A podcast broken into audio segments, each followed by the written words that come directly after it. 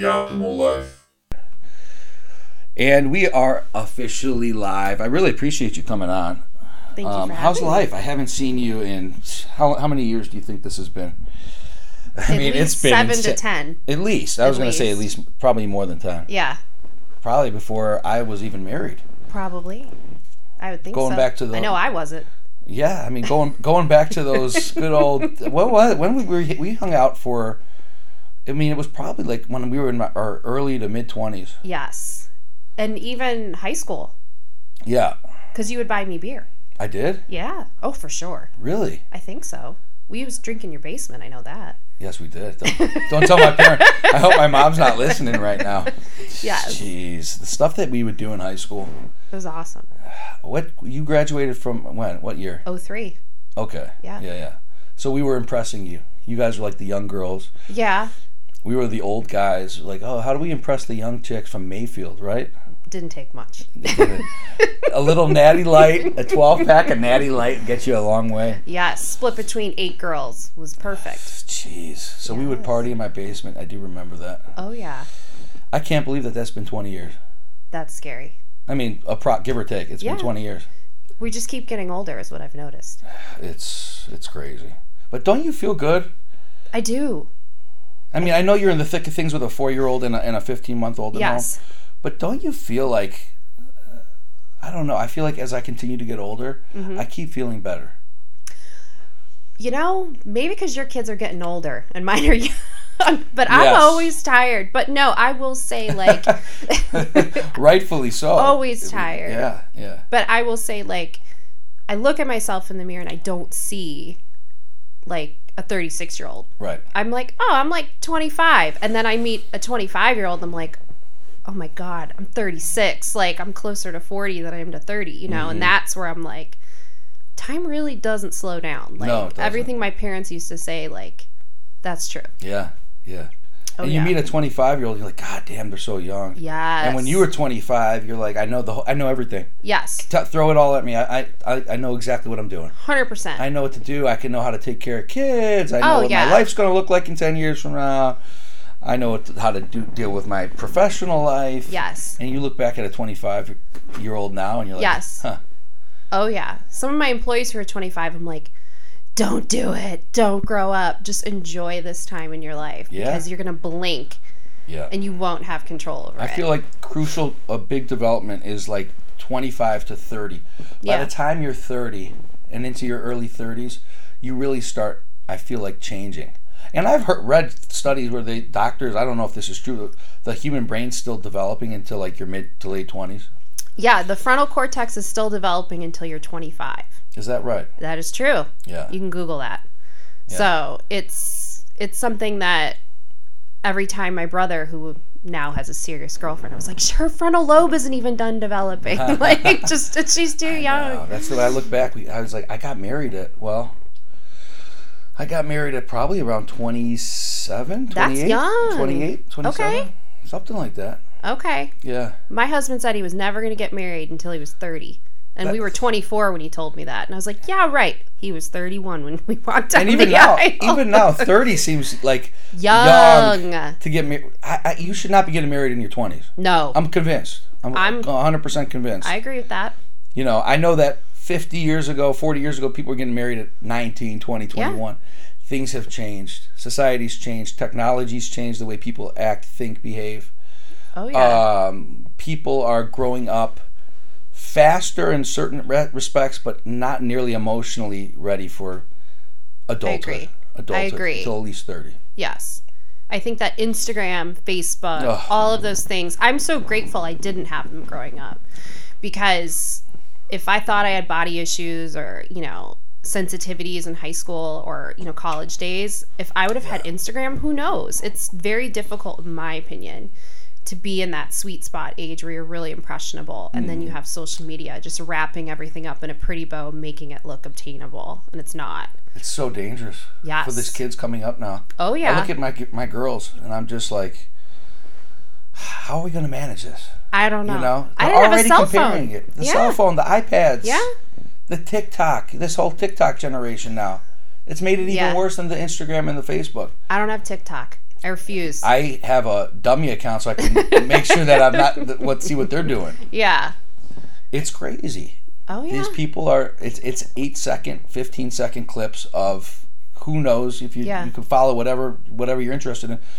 A, a, a 16, 18, 20 year old girls dancing, doing flips, doing th- whatever it is, and these young girls coming up or young boys, whatever, Yeah. they're, they're comparing themselves to these all these people. I just don't know how you how we're built for this. We're not. It's like a goldfish. What does a goldfish have a nine second like attention span? And Right. that's literally what these apps are making it like for that attention span of like a goldfish. And Mm-hmm. we're essentially becoming this like swiping community. It's just It's terrible. It's really. Yeah. I, I mean, I, I don't know what the future looks like. I it's mean, terrifying. how fast society has changed in 10 years, Yeah. in 10, 15 years. I didn't have a cell phone till I was 17. Right. And your cell phone was strictly a cell phone. Yes. It wasn't a computer no like these kids have texting. now. Yes. I mean, an iPhone is really not a phone. I mean, Yeah. it's a phone, but it does so many other things. If, if Mm-hmm. you think about people's cell phones, they don't use it as a phone. No, it's everything. Their computer, their it's it. I tried explaining to my friend's son. I used to have to wait till seven o'clock because then it was free after seven, and he like could not wrap his brain Yeah, around that. Like remember that, minutes were yeah. free after I seven. forgot about that. Yeah. Roaming, you get charged for roaming. Roaming, zones. yes, Because now a phone is exactly the opposite. The phone is is your social media, it's your computer, it's your internet. Nobody talks on the phone anymore. Nobody's Nobody. using it. They might use it as a as a messaging app, yeah. but that's it. And I like to talk on the phone. Yeah, yeah. I do. So, uh, so we haven't hung out in quite some time. Yes. And um, adult life has gotten here, and it's real, and it's a. So, um, so you have two kids. I do. And uh, you want to come on? This is Mental Health Awareness Month, Correct. October, and um, I really appreciate you coming on to share because you went through something very traumatic. Yes, Um, was this your first pregnancy or the second? it was my first, and partially with my second. Okay. What I learned from my first was my parachute for my second. So the first one kind of set the stage on how to potentially manage Oh yes, once this goes. So take us back. you this goes back about five years ago. You're pregnant, right? absolutely, yeah. Five years ago, you're pregnant. And uh, how, how are you feeling during your first pregnancy? Let's start there. So my first pregnancy was well not my first pregnancy. You know, it started we had 3 miscarriages, hmm. one into the second trimester. So I was already on high alert when I finally was with a really great specialist who figured out what was wrong. And we've discovered I didn't produce enough progesterone in the first trimester. So that's why I kept losing the pregnancies. So I'm pregnant. I'm, you know, nauseous, but I'm loving it. You know, finally it's stuck. And we were just so excited. Like it was finally happening for us. And I just was beaming. I mean, just so pumped. So when you go through that three times, you, you Yeah. go through that three times. Mhm. Um, that has to be. uh, What I mean, what's the word? Devastating is not even the right word, right? I mean, think for me, and when I've talked to women in my group, in my inner circle, you feel broken. Mm. And, you know, the joke that I always used to give my husband, like, to get myself through it, because I'm unfortunately one of those people who laughs at funerals. When I get uncomfortable, I laugh, you know? And I'd say make jokes about it just to get through. But then when I'd be alone, I would cry. And I would say, like, if this were the, you know, 1500s, you know, you probably would have beheaded me because I just can't carry a child, you know? I'd try and make light of a serious situation. And it's devastating. I just felt like my body's not doing what it's made to do. Mhm. Like I'm a woman, like it should just just do it, and it wasn't. And so it was frustrating and scary. And you're And looking. that happened to you three times, Three in a, times. probably in a very short period of time, because Yeah. it happens, and then you're like, "All right, we have to try Yeah. again." Then right, and then Yeah. it happens, and you got to try. Yeah, After the third time, are you thinking to yourself, "This is there's a chance I, I might have to adopt"? Like, yeah. We, my husband actually, we were sitting at dinner right after the third one, and he just looked at me and he said, "I think we should look into adoption. I just don't want to watch you go through this again." And I just looked at him and I just lost it, and I was like, "I don't care how many times it takes, I'm gonna do it." And he was like, "Okay." But I just want you to prepare yourself, you know, for the next time. And What are the doctors telling you uh, each time? unexplained unexplained you know the doctor i was seeing at that time who i since have discontinued seeing um, you know, he just kind of didn't really give me an answer. You know, oh well, you know, try again. It happens, and it does. You know, it does happen quite a bit, and again, women don't talk about it.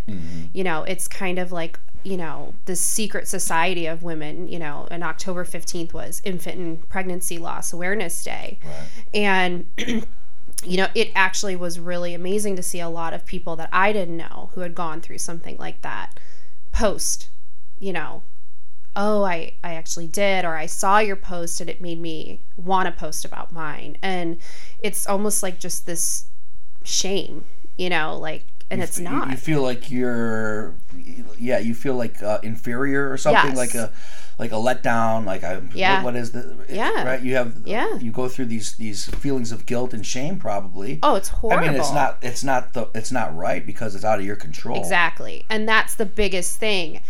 As a control freak, Uh, when you can't control something in your body, that is like like insane. And you ask yourself because I had friends who couldn't get pregnant. And they're like, "Well, at least you know you can get pregnant." That was something I heard a lot. Well, you know you can get pregnant. You know you can get pregnant, and then you ask yourself, "What's worse, getting pregnant and losing it, mm. or not being able to get pregnant?" You know. So that was a guilt thing I would feel because some of my friends couldn't get pregnant, but I was going through my own turmoil. sure. Yeah. Absolutely, absolutely. So, so you you go through that three times, Mm-hmm. and it's obviously um, at some point. I don't know if it if hopelessness is kicking in, you know, the third. But it sounds like you. It sounds like your husband was. I mean, good for him Yes. to say, "Hey, listen, I'm here for you. We have other options. It might not be the ideal option for us, but we have other options. I'm Yeah. here for you. I'm supportive." And you, as the fighter that you are, and the, the hard-headed Yes. personality, and you're going, "No, I'm going to keep going. We're going. Oh, yeah. We're going to keep trying this thing until it works." Because obviously, I can get pregnant. Right. So, is there something different that you did for the fourth one? So, actually, yes. Okay. I went on a retreat.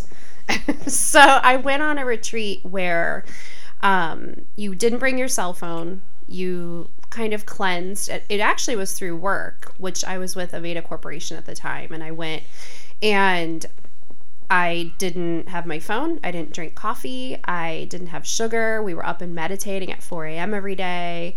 We gave had forgiveness things where we would write down things we wanted to let go. And um, I spoke with the woman who was leading it, and I just kind of talked to her about my situation. And I just said, you know, what do I do? How do I move forward? And again, this is something that I did. You know, it's not going to be for everybody.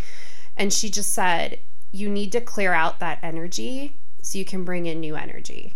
And for me, it just like clicked. Like, I have to stop blaming myself. I have to stop saying I could have done something differently because I had done all those surface things you're supposed to do. I didn't drink, you know, I stopped drinking Diet Coke. Like, even down to the little things like that, you know, I knew I had done everything right, you know, in the sense, you know.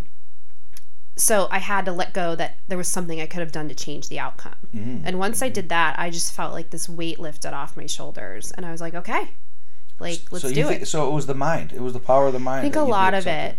A lot of it. That's interesting. Oh yeah. I mean they there's studies that showed like women can literally like you know just stress can cause their bodies to not ovulate.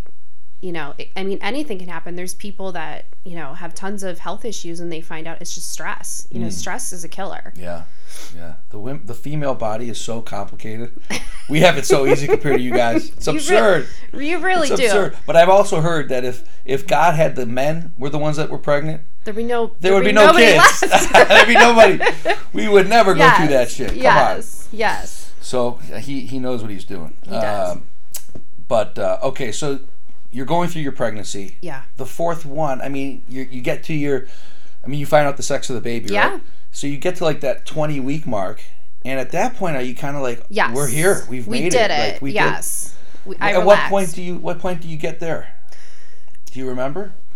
I think for me is when I saw the fertility specialist who was recommended to me by a good friend. And he knew within 15 minutes of meeting me, I think this is what the challenge is. And, um, you know, we of course had to go through some painful, you know, operations where they put saline into my uterus and, you know, all of those things. And it's 90% emotional and about 10% pain, is what he said.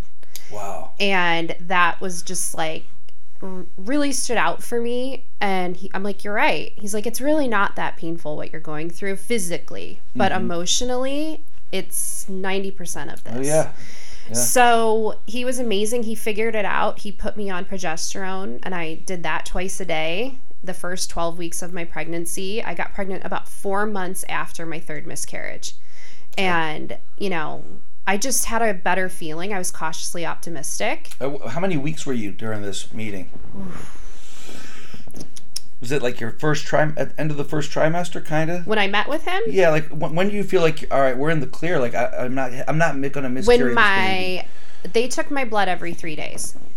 So once I saw my HCG levels were going up consistently and doubling and tripling every three days, I felt better because I'd never experienced that before. Oh, so you knew right away it felt different, I fe- it just my mind felt different. I wasn't in fear right? because with my other ones I lived in fear. So, you know, it was just different. So you did. It just felt different right off the rip. Right off the rip, it felt different to you. It did. wow, interesting, interesting. Oh yeah.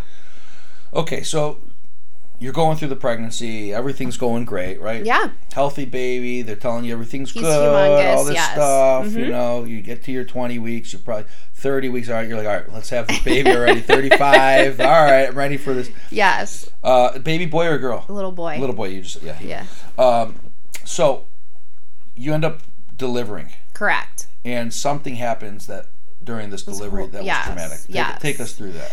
So I went for my 40 week ultrasound because I was past my due date and he was humongous. And they said he's nine pounds, he's measuring 23 inches. We have got to get him out. He cannot go another week. And I Nine pounds. huge boy. he was a beefcake. Yeah, Yes. yeah, yeah. So um, I said, okay. And during my whole pregnancy, I had a mantra whatever's safest for me, whatever's safest for the baby. But I would be a liar if I didn't say I had visions of them putting this baby on my chest and sobbing and my husband crying and my mom being there and my mother-in-law being there and just having this moment that's like out of a movie.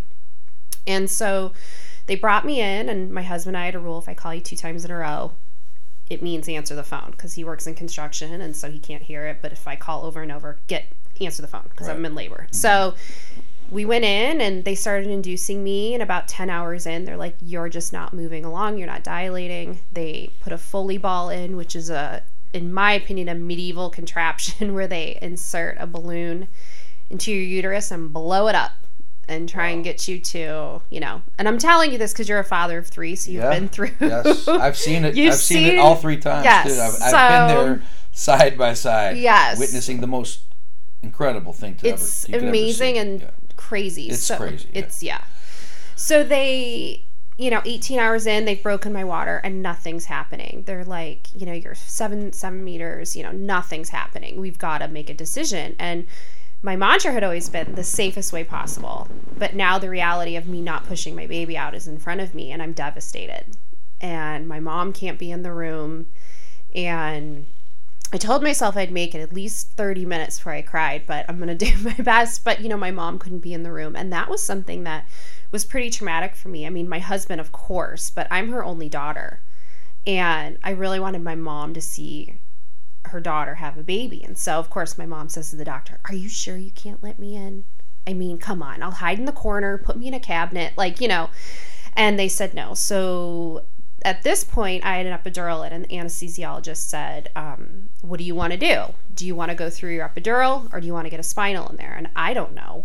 It's my first Right, time. right, Right. You're going. I mean, and you're in so much agony at this Yes, point. I'm toast. Like, yeah, yeah. So I said, If I was your wife, what would you do? And he said, I would just go through the epidural because why poke you again? And I said, Okay, that makes sense. So kissed everybody. My husband said, I'll meet you in there. And we go in and they lay me down and the they said, you know, can you move your butt over a little bit? We got to get you more centered on the table. And I said, okay. Meanwhile, I have an epidural in my back. I can't really feel much. So I, I try and wiggle my butt a little bit. And they're like, oh, we'll just move you with um, with the sheet. And we're like, I'm like, okay. So they start, you know, performing, and my husband comes in, and um, I start feeling some tugging, and they're like, that's normal. Totally normal. We'll give you a little bit more medicine. The anesthesiologist put his hand on my shoulder and he said, I just gave you a little bit more. You won't feel anything. And I said, Great. at this point, I'm like, I'm getting really uncomfortable. Something's not right. Mm-hmm. Like this doesn't feel right.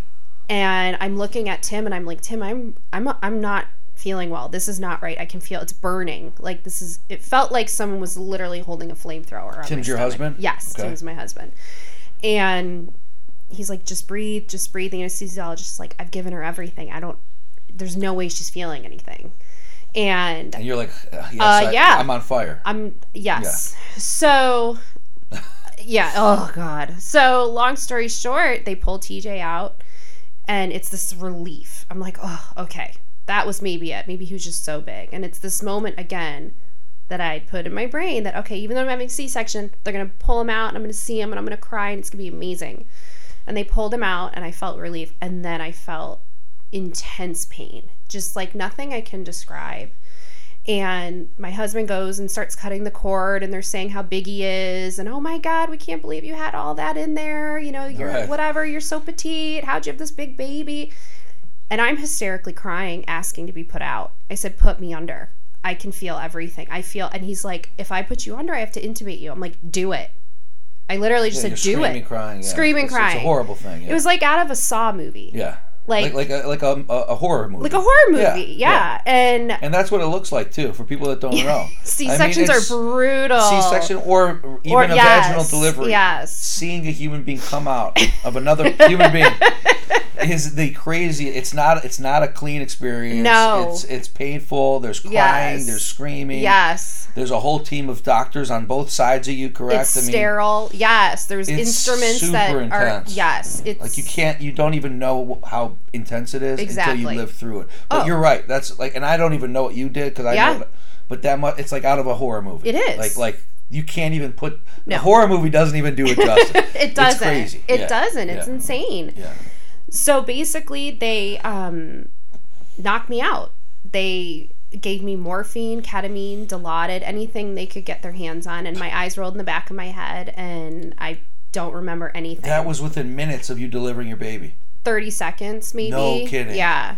Um, I wake up to you did so good. You're doing great. Oh my gosh, look at your baby. Look at your ba-. and I'm like, "What the f- Can I swear on? Yeah, of course. Oh, okay. I was like, "What the fuck can just happen to me?" Like, I'm pissed. How long were you out for? I don't know. Hmm. I don't know. My husband says he doesn't know because he's holding our son and talking to the anesthesiologist who got on the phone with, I believe it's called an attending Yeah. and said, What do I do? I don't know what to do. And he said, Okay, and hung up the phone and he put something in my IV. So over the phone, we assume he said her epidural must have shifted. hmm So, long story short, when they moved me, my husband said there was a puddle of medication on the table of liquid. Oh. So, the epidural came out when they asked me to move my butt. I must have shifted it. And that's why you were feeling all the pain. I could feel everything. I The epidural, wasn't for getting people the that don't know, is Yes. supposed to be numbing you where you don't feel anything. Yes. even though it's almost impossible to not feel anything, I, I would imagine in that from what I've seen, because even the epidural doesn't always, you know. It's like it's a dulling. So Yeah, yeah, an yeah. epidural in classic form, when you vaginally push a baby out, you still are able to feel some pressure, so you know when to push. Hmm. So with a C-section, they obviously want you to be more numb, so they pump more medicine into it. But mine was shifted, so Hmm. it wasn't going into the area that it needed to. So you wake up hmm and you said now you're really angry and full of anxiety. You're pissed off. Oh, I'm Because- I'm raging, Okay. and also it's from all the medication. sure. I my eyes were shifting. They I'm screaming. I'm like, what happened? What did you do to me? You know, just this. Where's the baby? Where's Where- what happened? What? oh, yeah. they put the baby on my chest Okay. and wanted me to start nursing him. And you're my like- husband's like, she shouldn't nurse this baby. What's in her system? Like, You feel like a zombie right now. I have no. You, I didn't know my elbow from my asshole. Like it was like insane, and I'm just the. I I remember the anesthesiologist coming in, and he's just like, "I'm sorry, I'm so sorry." Are you screaming at, at the doctor? Are you like? I'm hysterically You're crying. crying and trying to get your. Yes. Yeah, yeah, the yeah. woman next to me who was in recovery, I'm like, can you believe what just happened to me? Like, and she's like, what's happening? like, this girl's screaming in recovery. Like, I had no idea. And it's all very blurry, but um, yeah, it was horrible. And when they brought me to my room, we instantly sent the baby to the nursery because I couldn't, I wasn't Yeah, you, functioning. you were not capable no, of caring I could barely for this lift little. my you- arms. You couldn't. yeah. Yeah. you, you, this was you needed some time. You needed Yes. a, a breather here. yes. Okay, so so you're in the hospital. Uh, I mean, is it just a terrible? Ne- what's the next 24 hours like? So the next 12 hours, I don't really remember, to be completely honest. I'm coming down from huge doses of pain medication. And then in the morning, I wake up and I, my mom slept there and my husband was there. And I just said, I want the baby. And they were like, had this sigh of relief. I think, you know, they were like, okay, she's going to be okay. Yeah. You know? They're like, is she like not going to want anything to do with this baby? I mean, yeah, of course, that's the first thing that you start thinking. Right, right. So you're asking for the baby, so they're going, okay, she's coming back. She's coming Yes. back to normal. She's Every- coming down from everything. everything was semi, you know, air quotes normal from that point, you know, normal first mom stuff, milk's coming in, nipples are sore, I'm dealing with the C-section, you know. Um, but as far as the baby went, I was fine. But that was, I was it was business as usual, you know, for a new mom. yes, You, you did your hospital stay for a couple days, get home, yes. start getting into this, which is the scariest. Talk about one of the scariest The things. first the night, First time. Oh, when you you're like, drive away "Oh." from the oh. hospital with that Yes. little human being in the back seat, yeah. and you're like, "What do we do now?" Oh yeah. There's we no. Ma- where's the manual? Where's Yeah, the, where, there where's isn't. new ma- new parent manual? There is no such thing. Oh, there isn't, and I wish there so was. scary. Well, they send you home with a binder, and you're like, Yeah.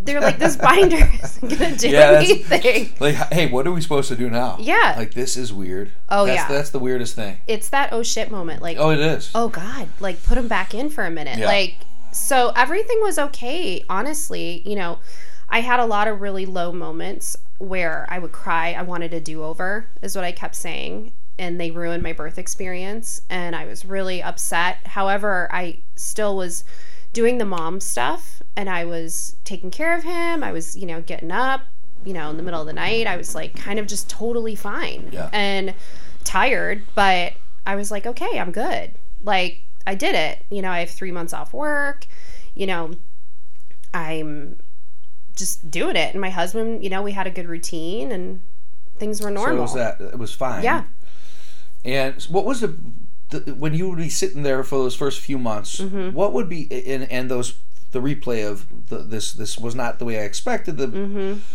uh, delivery to go. What was the biggest issue that you had of the entire situation? they ruined my moment hands They down They ruined your moment. They ruined the moment I meet my child for the first time. And I had worked so hard to get him. And I barely remember meeting him. And that was just devastating. Other people got to know your child before you did. A hundred percent. One hundred percent. yeah. The nurse took care of him the first night he was born. And your mother wasn't able to witness. No. And, And I'm sure she was with you through the thick and thin, through the, the oh, the every and all the everything. I mean, just my and my mother-in-law. She was so supportive and helpful and cried with me and you know, um it was it was devastating, but you know, and I'd worked so hard to get him and here he is and I didn't even get to hold him the first night. You know? So it wasn't necessary. I mean, it was it was a painful experience because Yeah. it's a C-section and, and the epidural issue, but it wasn't that. It was it was the emotional. Oh, it was 100%. the emotional failures that you felt that, Yes. that they did you an emotional injustice Yes. for a, a moment that you can never get back again. Never. And in fact, when we met with the hospital, um, because they actually came in to apologize, and I said, You took something away from me that never can be given back to me. And I said, It might sound selfish, but it's my truth. And What do they say? they were sorry. Yeah. That was, what else can they what- say? you know, say? we're sorry. You know, you passed the pinch test, is what they kept saying. And Hmm. I was like, Whatever. So the months are going by. The first few months of motherhood. Yes. Do you?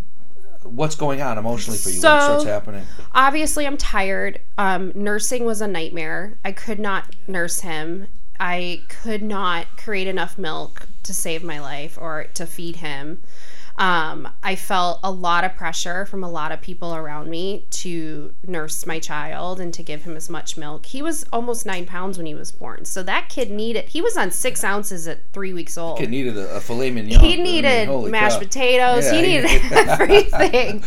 and you know, I was supplementing with formula, which my husband was great. He was, you know, looking up formulas online and, you know, but people around me were like, you just got to try harder with the nursing. You just got to try a little bit harder. And for me, literally the sound of my Medela machine and other mothers can relate to this is the sound of that pumping triggered intense anxiety in me to where I like crippled and I was just like I can't do it. I can't do it like it i don't know what it was and my nipples are bleeding and i'm tired and i'm healing and you know i love this baby so much and but yet like there's all these other factors that nobody tells you about Yep. you know that it's actually really hard and And you're feeling guilty to not do it because you're being told that you're supposed to do it. yeah They try to, you know, even the doctors, they push you to, to, to They do. breastfeed. They And the do. medical community's big on it. And then you're feeling, maybe feeling pressure from other people Yeah. at home or what, how are my friends or my family going to think about me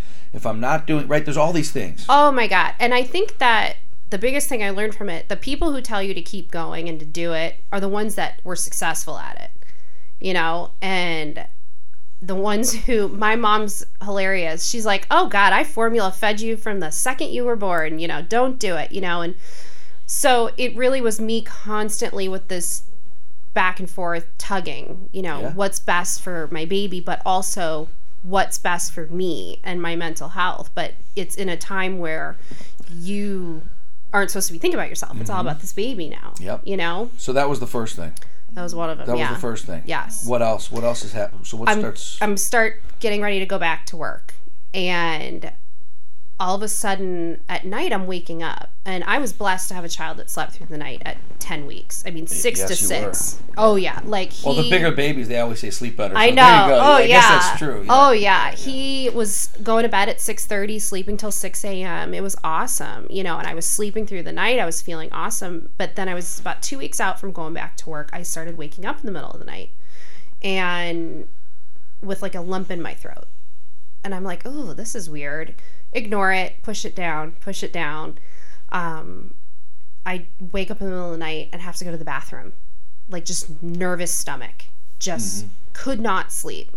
And that two weeks leading up to work, progressively, I was sleeping less and less and less and less. And I attribute it to, oh, I'm getting ready to go back to work, or I'm nervous about going back to work and sending him off to daycare. And it got to the point where I was not sleeping. It was me up six hours in the middle of the night, just tossing and turning with this ball in my throat and this pit in my stomach, and couldn't like function in the morning, you know? So I was getting used to taking him to daycare and starting getting used to taking him back to work. And Now, does your husband know that you're up fighting for this, or are you keeping? a little bit, little yeah, bit. but I'm keeping a lot of it to myself because he also works and I don't want to wake him up. Right. And I finally like went back to work and I'm like, okay, I can do this. And I was in a meeting on one of my first days back and I left the meeting, I excused myself and I went outside and I called my mom. And I said something's wrong. And she's like, "Well, what?" And I'm like, and at this point my mom's like, "Amy's back to work. The baby's at daycare. She's doing great." Right. Like, you know, I On had the a outside, it looked great. on the outside i had it looking perfect you know and i had stopped pumping at that point and it was just on formula so that was off my plate and um i just said something's wrong i don't know what's wrong but something's wrong i just don't feel right and i went in my Emotionally, you feel I you felt yeah. way way not not not yourself. no not at all Like you can't even function in these meetings. You can't No. breathe. You're full of anxiety. full blown panic attack Yeah. in the middle of the meeting mm. like I, I was praying they wouldn't ask me a question right? because i wouldn't know how to even, answer You it. can't even talk. No. And pulled my boss outside. I said, "Listen, I'm I'm str-. and she said, "Listen, I can tell you're struggling with something. I'm going to give you this was on a Wednesday. She said, "I'm going to give you Thursday, Friday off. Come back on Monday. You'll feel better." And at this time I had called my doctor and said, "Hey, I'm not feeling right. Can you recommend something?" And they put me on 25 milligrams of Zoloft, maybe something like that. I can't remember the name. And I said, mm-hmm. okay. They said it might not even affect you, but give it a shot. It should calm your nerves. By, let's see, that was Isn't that the easy thing to do? Just take some. yeah. Just Don't take talk some numbing. Take some numbing med- medication. Yes. And uh, put this band-aid on a bleeding wound, and Yes. you know it, it'll hopefully yes, there was better. no come in, let's talk. Yeah. let's talk about this. It was literally, I don't even think I even talked to him. I think his nurse like was the messenger.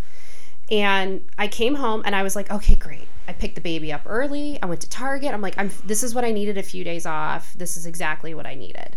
And I'm gonna get it together. I'm gonna start this medicine. Everything's gonna be fine. I'm like skipping through Target, buying diapers. I'm like, I feel better. And I get home with TJ and I go to take a walk because it was a beautiful day. And I get across the street with him and I freeze. I literally freeze. And I just said, okay, get to the sidewalk, get to the driveway. Your body physically froze. Physically, Physically froze. froze. I could not function. I was in a full blown, it, I was like I was crippled. State of panic. State of panic. For no, it just and you're just walking with your baby. Walking with him on a beautiful, Beautiful 60 day, and sunny. and you're feeling. You think you're feeling okay. I and thought I felt I kind of feel all right. Yeah. Yeah. And I- then again, boom, something Boom. else. Okay. I get into the house. I'm like, okay, let's give him a bath. He loves baths. And I get him upstairs and I lay him on his changing table and I broke. And I did not know how to change his diaper. How many months was this? He was Into- four months old. Okay. And I literally couldn't change his diaper. I panicked. I said, I don't know how to change. I swear, I, I was like Blacked out, basically. blacked out and I didn't know how to change his diaper. And your brain truly felt like you didn't know what to do. After mm. doing it, you Yeah. probably changed a thousand diapers to yes. this point. Oh, he'd pooped on the couch. I'd laughed. I mean, it. I had done it all. Right. Couldn't do it. If Four months later, into this pregnancy, you black out and you say, "I can't even do it." yeah, into the after his birth. Yeah, and I called my husband and I said, "You've got to come home right now. Something's wrong." And he said, "Okay, where's the baby?" I said, "He's right here. He's fine." Right. He says, "You're not. You're not. Uh, He was worried, you're like, not going to hurt, hurt yourself or hurt the Right. baby." Because you never know in a state You of postpartum. don't. People, you know, and postpartum psychosis, you know, it is where women do hurt themselves or their children, and it happens, you know. And he just said, "Okay, where's TJ?" I said, "He's right here." He said, "Lay him on the floor, lay next to him, and I'm gonna be home in ten minutes." And I said, "Okay." And I laid on the floor with him, and I couldn't breathe. I couldn't breathe. My parents happened to be around the corner going to dinner, and so they popped in randomly. I while you're laying on the floor. while I'm laying on the floor in the nursery, and they come up the stairs to see the baby really quick before dinner, and I'm on the floor like in a full blown panic attack. And and he wasn't there yet, TJ. TJ, I mean, uh, uh, your husband. no, uh, uh, he's Tim. on his way home. What's his name? Tim. Tim. Yeah. Tim's not there yet. Your parents walk in. right, You're on the floor with the baby in a full blown state of panic. full blown. And uh, what is the what's what is what happens? They I mean, just don't know what to do. My yeah. dad picks TJ up off the ground and said, I'll take him in the other room and play with him for a little bit. My mom is like, We need to call the doctor. And we called the doctor, and they go, Just go to Marymount, the, the mental institution. And I said, Go to Marymount. And they said, Well, we don't know what else to do. You know, we prescribed you medicine, and if you're still not feeling well, and I was just like, go- What? Just go to the psych ward. We'll just get- go to the it'll psych it'll you ward. Like what? So unreal. it Wow. was horrible. I forgot how to change his diaper. I wanted, and this is where it's hard, and this is where I promised myself I'd be really honest. I didn't want anything to do with him anymore. And I just was like, I've made a mistake. Like, this, I don't know what I'm doing. I, it- what have I done? You know, and this beautiful child I've worked so hard for, you know, has me as his mom, you know, someone who can barely change a diaper right now. And I just like, I crumbled into a puddle and I could not stop crying. I couldn't function. I couldn't eat. And the next 10 days were, while I was in it, seemed like the longest 10 days of my life. But looking back, it was this short, short time. So I was on the floor and basically I said, I can't be here. Did, did do you have feelings like when you say you want nothing to do with him? I mean, if you're truly being back, thinking back to that moment where you're Mhm. not yourself, Yeah. you're in a full state of postpartum, panic attack, bl- blackout, blank. You have feelings like I hate this child. I mean, is it that intense? It I- wasn't that. I never had any thoughts of hurting him mm-hmm. ever. That never crossed my mind. I never wanted to hurt myself ever. I just kind of wanted to just get on a plane and fly away and come back in like three years when he was older. And that's me being very raw and transparent. Sure, and it's sure. hard for me to say that, but that's You want to just be done with this. I was just like, thing. yeah, wow, this was, you know, and it was it was very That's hard. Super, that's so intense. it was very intense and i had tried for years for him and uh, it's just it's just brutal. The brain. It's the your bra- brain it Yeah, just it the hormone drop is just something no one prepares you for. And you know you take this quiz two weeks out and they're like are you feeling like this? Well yeah but i'm tired. Are you feeling like that? Yeah but you know i'm learning how to do this so it's like you don't know how to answer the questions and i think truthfully a lot of women don't answer them how they should because they don't want to you know draw attention to Of course, themselves of course, which is what you did. oh so, yeah So for four months, you suppressed oh yeah a lot of feelings. Yes, I would feel things and I'd push them down. You know, anxiety about going back to work, I'd push it down, push it down. and you weren't sharing. No. You weren't being fully transparent with anybody No. Because you didn't want your husband's working. You know he's tired as it is Yeah. with the newborn.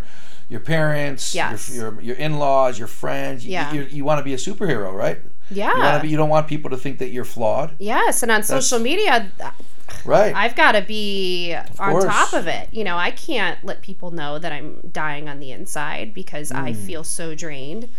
You know, I I said to my mom, I said, "You know what I want to do?" I said, "I just want to like drive into a pole. Like I don't want to die. I just want to like get 4 days in the hospital where I can like get some sleep."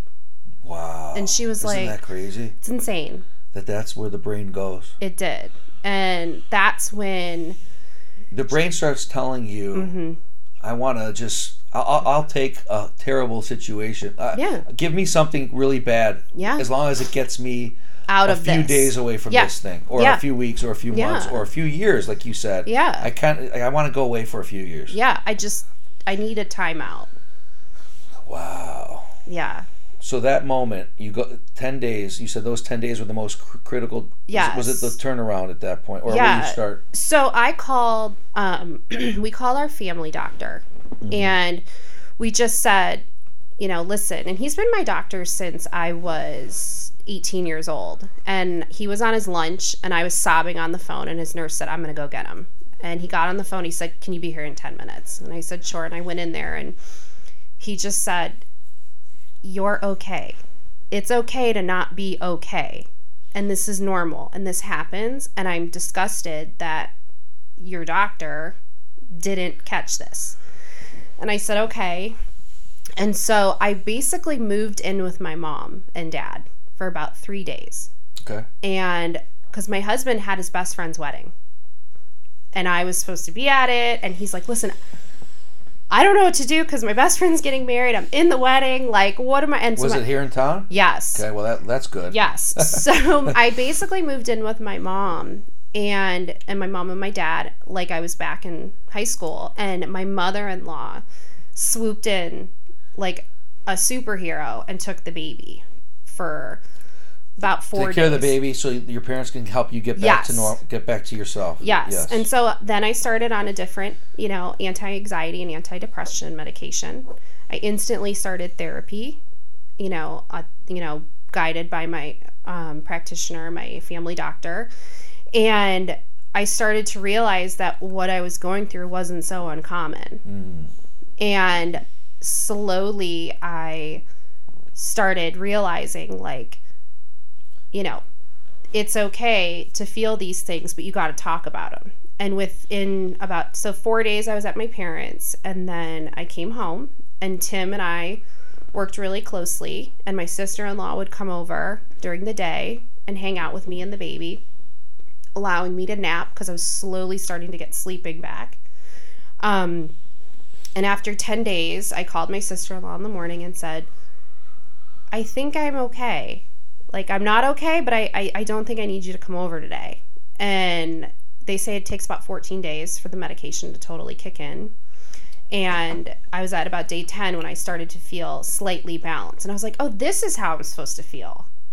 And i realized that the whole three months leading up to my breakdown i didn't feel okay and I needed to say something and I needed to talk about it, but I was too afraid I'd look like a failure or give the wrong impression or look weak Sure. to the people around me Yeah. because it was this blessing I had worked so hard for and I was kind of like melancholy about the whole thing. Oh, that's incredible. When you went into your parents' house Mm-hmm. at that moment, that must have probably been. I mean, the that that first moment when you're back there, you're like, "What happened to my life?" Like that has to be It was horrible. like the lo- one of the lowest moments. Like that's where you're like, "I'm like, I just started. Like I, I can't even take care of myself. I'm an adult. yes. I, I'm I'm I'm uh, I'm inept. All these Yeah. all these feelings that you probably shouldn't be feeling. Yes. But you can't help because of this nasty, vicious Yeah. mental health disease, mental illness, Yeah. postpartum depression. So postpartum depression. I'm sure you become quite an expert on it. Yes. Take us through. Take us through exactly what what that is. So it's different for everyone, and let me first start by Sure. saying I am not a doctor by Okay. any means. I'm a girl who went through an experience and who's used her experience to help people within my circle and people outside of my circle who have talked to people within my circle. Um, you know, it's feelings of lost, it's feelings of anxiety. You don't want to get out of bed, you don't feel like showering. You can feel confused. You can feel detached from your baby. Um, And I've pulled up some of oh these yes, uh, postpartum depression symptoms. This is from MayoClinic.org. Uh, these are some of the symptoms that they say postpartum depression signs and symptoms may include, and you've already you've already listed quite a few Yeah, and the excessive crying. I cried probably for four days straight. I mean, I at one point was curled in a ball on my dad's lap, crying. And he just said, he's looking at his 33 year old daughter at the time, going, "How can I help you? What do I what do I need to do to fix this? How can I fix this?" And I'm like, I don't know. That's got to be the most frustrating, yes, helpless feeling for a father, Yes. and a mother, and a Yes. husband. When your wife or your daughter is completely broke, yes, and no matter what you do or say, or Yeah. the, the biggest hug in the world, the kisses, the There's love, nothing. it doesn't matter. There's nothing when there's the chemical imbalance. And for husbands too, you know, you know this as a father. You feel helpless. You know, your wife is or your partner is cut open on a table or pushing something out or trying to get milk but can't and you're just kind of, you know, on the sidelines. You're the assistant coach. And yeah, That's a good point. you know, my husband was so supportive, but at the same time, he's like, I don't get it. You were fine, and now you're not. Like, he didn't know how to process it. And it took him coming to therapy with me to support me to understand that, okay, like, this is normal. This is just a chemical imbalance. You know, this is just hormones. Your hormones are like dropping like crazy and they're up and they're down. You're sweating, you're crying. And it's the nitty gritty that no one talks about. Yeah, yeah. And they're starting to talk about it more on Instagram and Facebook. And however, I still see a lot of those people wrapping it up in a pretty bow and a filter and a posed photo. Sure. You know, Sure. like a picture of me crying on the floor with my son next to me, looking at me like, what's going on? That's a picture of postpartum, in my opinion. Absolutely. And that's something I don't want to take a picture of, you know? Of course. So, um, yeah, it's just, it was a wild ride. So, it, and everyone goes through different things. If you postpartum it affects, like you said, people differently. Yes. Some of it it's minor. Some of it can be like yours to the nth degree. Yes. Um, so now that you've gone, so you went through that. Mm-hmm. What are the ways? Obviously, talking about it is clearly the most important. Mm-hmm. What did you do to start coming back? What What else? Was there anything else? Yeah. So I started exercising a lot, um, which one is good for your physical health and for your mental health. So I took a um, break from work. You know, I just basically said I'm going to take the next month off. And if I have my job when I come back, great. If I don't, you know, and There'll be They- another job to be had. Exactly. And they were very supportive and gave me time off work. They understood. Um, and I basically just was on medication. I'm totally transparent that I was on medication to help me get over the hump. I was on a low dose medicine. yeah, and that's what it's there for. It's, it, It's not- it was it- a parachute, Right. you It- know? I mean, medicate. What we talked about before, when they just said, "Hey, just take this. Yeah. Take this 25 milligrams, and you'll feel better." yeah. The medications. That part was okay that they gave you Mm-hmm. that, but they didn't give you the mental part. No. They didn't give you the the mental. The psychology behind it, part, Right. Which is the most important thing. Here's why you're feeling what you're feeling. Correct. because you start to literally think you you're crazy. I'm crazy. I remember I call and you know if we're being truthful, I called Marymount privately. Sure. And I said, "Listen, this is what should I come there? Like I don't under should I come there?" And they're like, "No." Like and I had a doctor who was just I felt like, "Oh, we'll just go there, you know, if the medicine's not working, that's the best thing you can do." And you know, they were like, no, it's more for the postpartum psychosis patients, you know, who have horrendous thoughts and see things. And, you know, um, it was just, I needed to find somewhere to go. I was so desperate to feel better and not Right. feel what I was feeling that I was looking to do anything at that point. So the exercise is obviously helpful. Is what you're saying. Very. I would have, anytime I have feelings of anxiety, I would strap TJ to me and just start walking.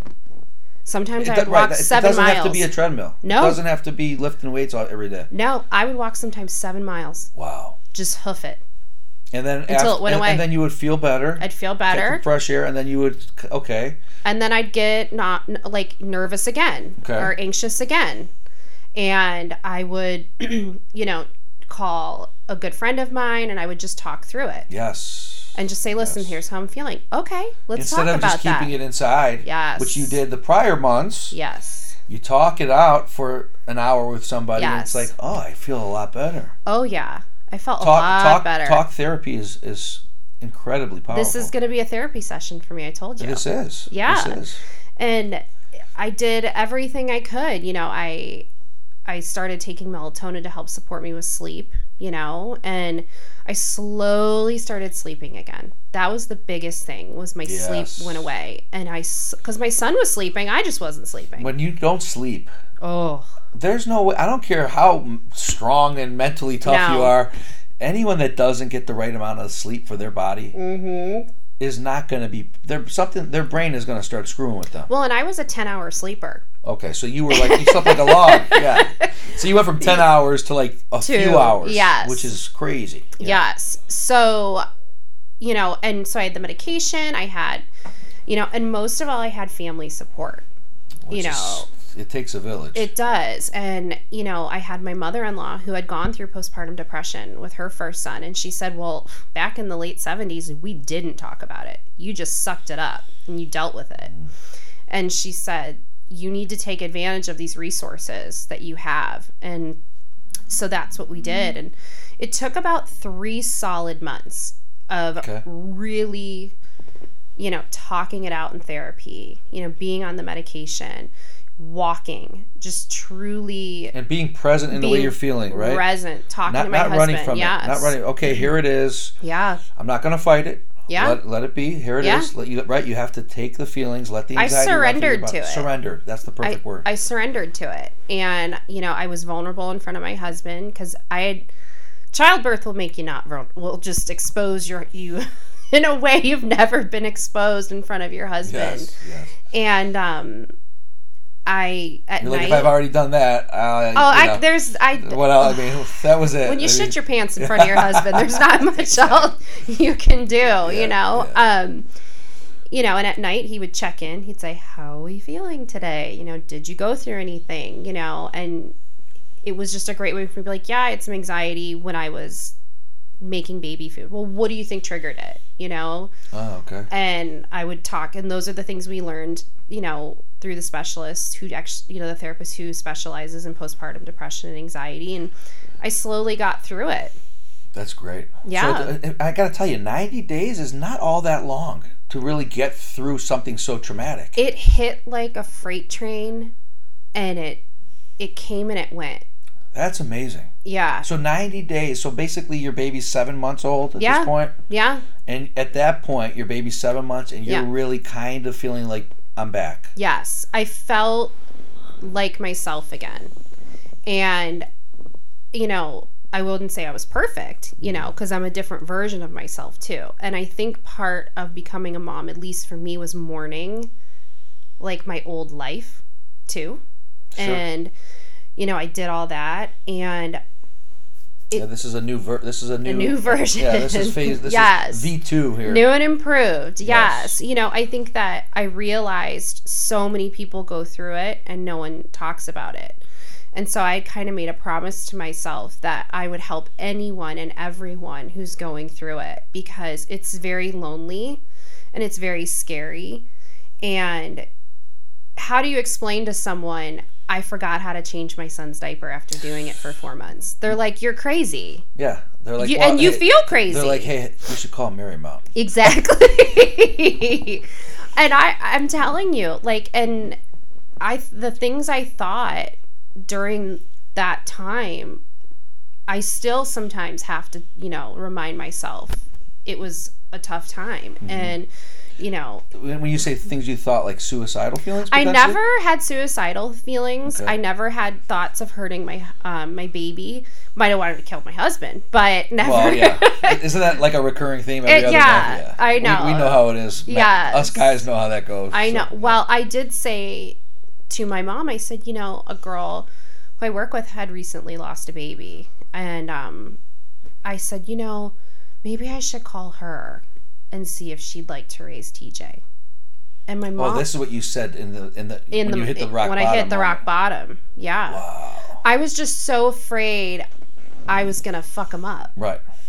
And Tim's like, well, no, I, I, I have a say in this, you know. And I was just like, well, you know, and But it's amazing to when you think back to those way the way that you were thinking during PPD. yeah, You probably still can't even believe some of Can't the feelings and thoughts. wrap my brain around at it. that time, it was rational. To yes. You. And now it's so irrational when you're clear-minded and healthy again. Yes. It the thought I I always want them to sleep at my, you know, parents or grandparents a little sleepover because it's bonding and I'm like, Sure. "Oh, I can't wait for a night." And then they're gone and I miss them. It's that double-edged sword feeling. yeah, and like yeah. the thought that I put like put myself in a position or said things that I was like I could imagine my life without them. I just you beat yourself up over Yeah. it. And that's the postpartum of the postpartum, Right. you know, because now you deal with here's, you know, you have to accept the feelings that you have and know that that wasn't you. That was your body going through a huge chemical change. And some people handle it differently. Right. You know? the collateral damage from the postpartum Yes. is now you're now you're you know you're fighting with yourself about I can't believe I did this. I can't believe I thought this. I can't. Yes. And that you that that's probably something that you deal with when you're coaching or you're you know I know Yes. you've started this network of, with women, Yes. of women Yeah.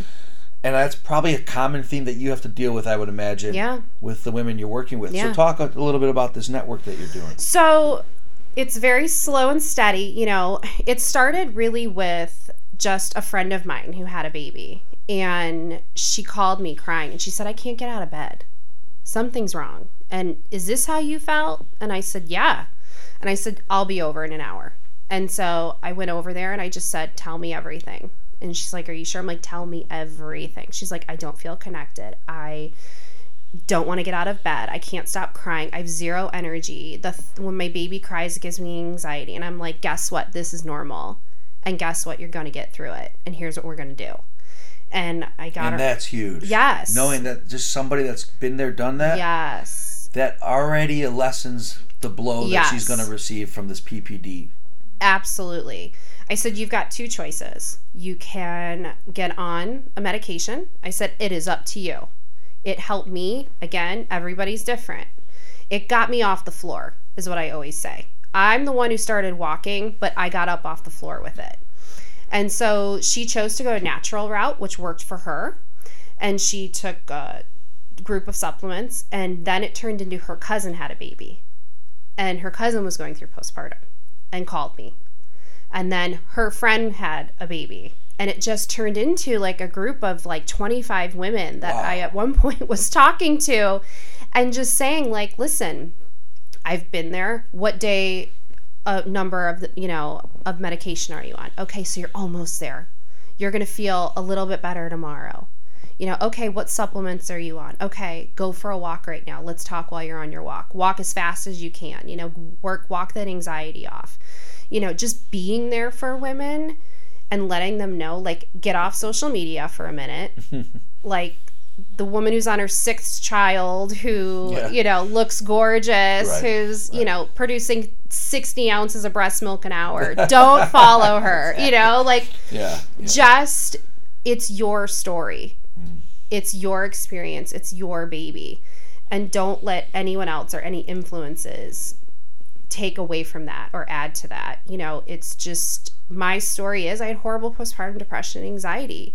And because of my story, I can help even one person or even one husband. I've had a husband call me Sure.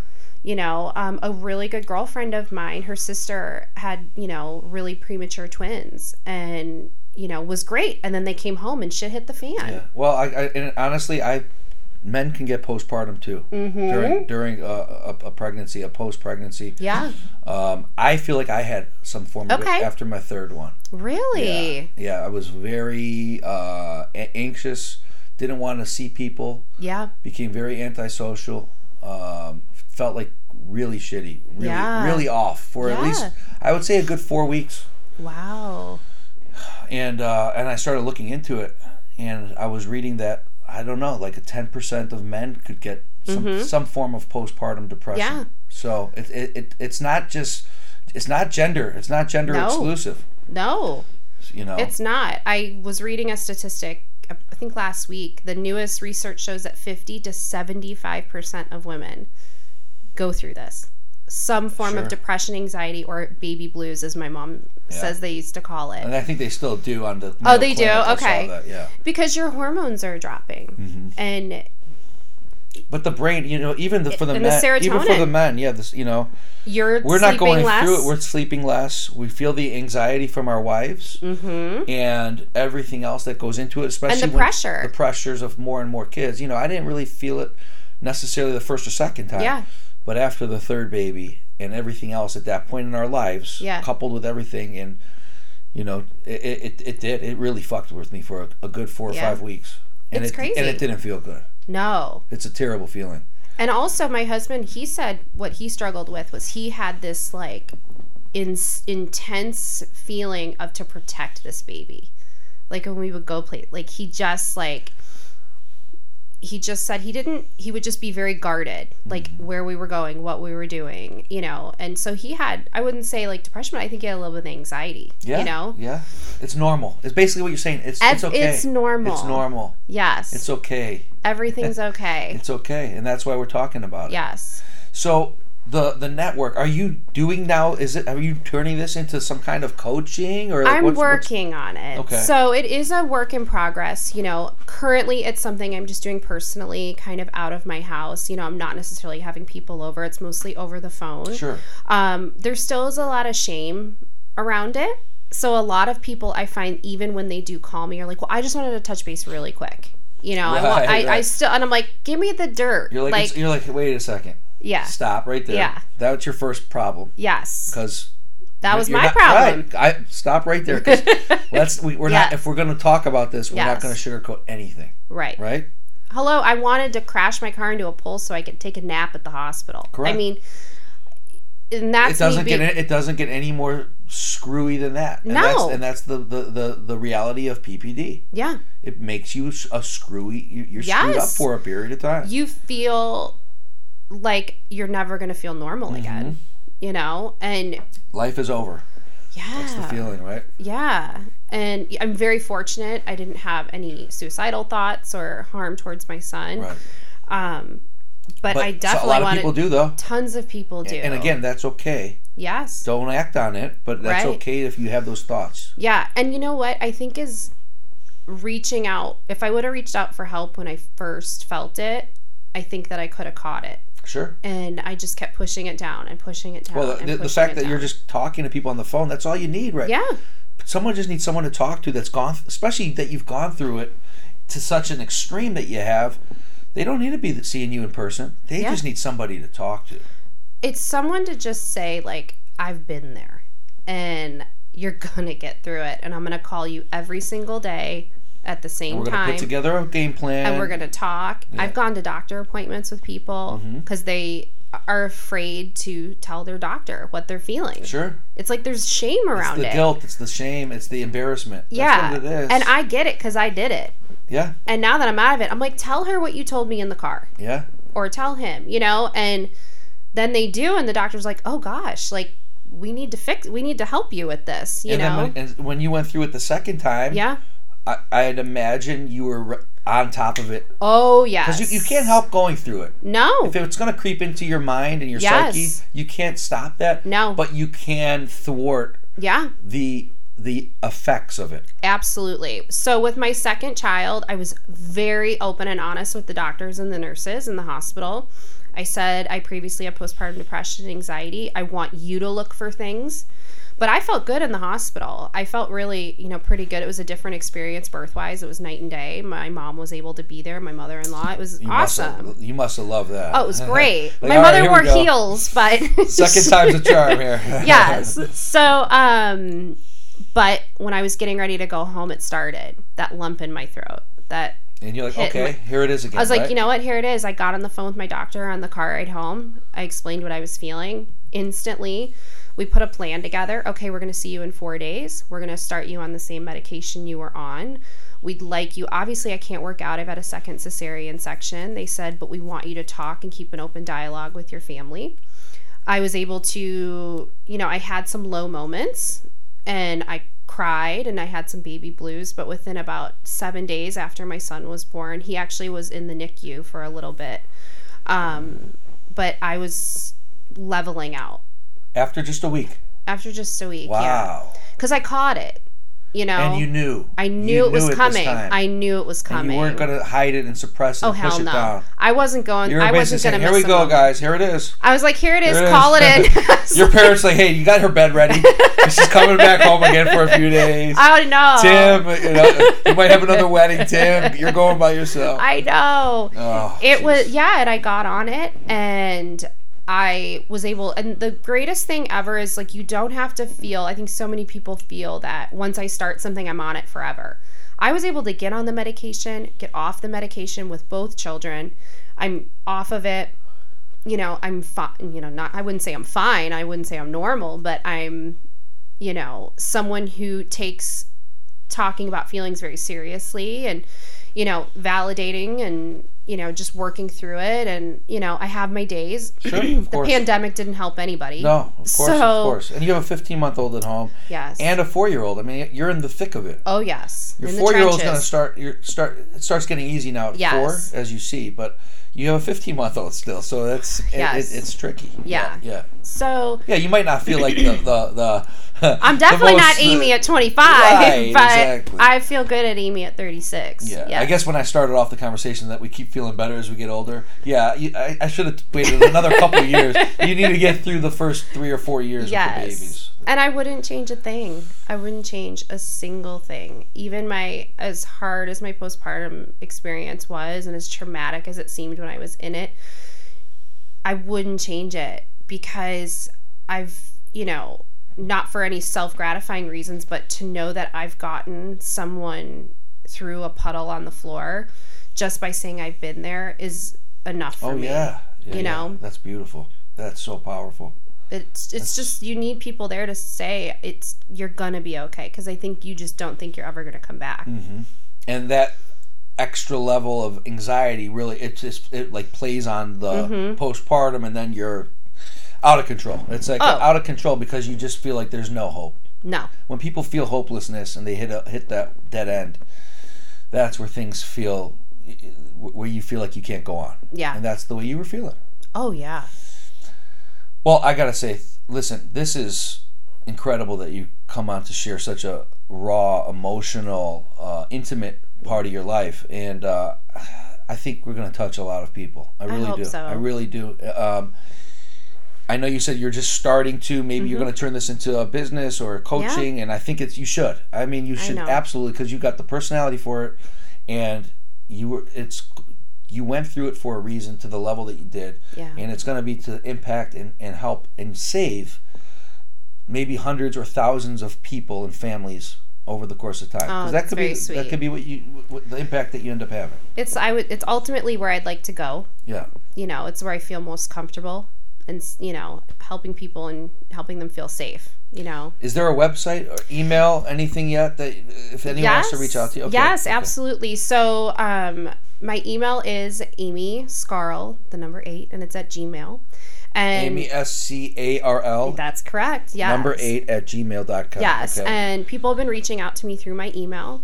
I'm also, um, if they reach out to through email, I give them my cell phone number, and I'm at their beck and call. Perfect. And um, it's kind of like and we'll link up your email address in, the, in the show notes so Perfect. people at least Yes. Okay. so it's grassroots right now. It's just starting. So you know, I'm getting a footing on it, and hopefully, I can come on in a Yeah, year or two yeah, and tell you about big- my network. You got this big network of women. And the thing is, it doesn't have to be people local. This could be women all over the country. Right? I mean, you're willing to talk to people wherever they are. oh yeah, I my friend's cousin was in California. Okay. Oh yeah, there's no time zone when you have PPD. Okay. Yeah. Like I said, I think it's beautiful. Um, thank you so much for coming out to share this. Thank you for having me. This was healing for me as well, and I appreciate your time and I today. believe we're going to touch a lot of people. So thanks again. Thank you. And we'll talk soon. Yes. Thanks, Amy.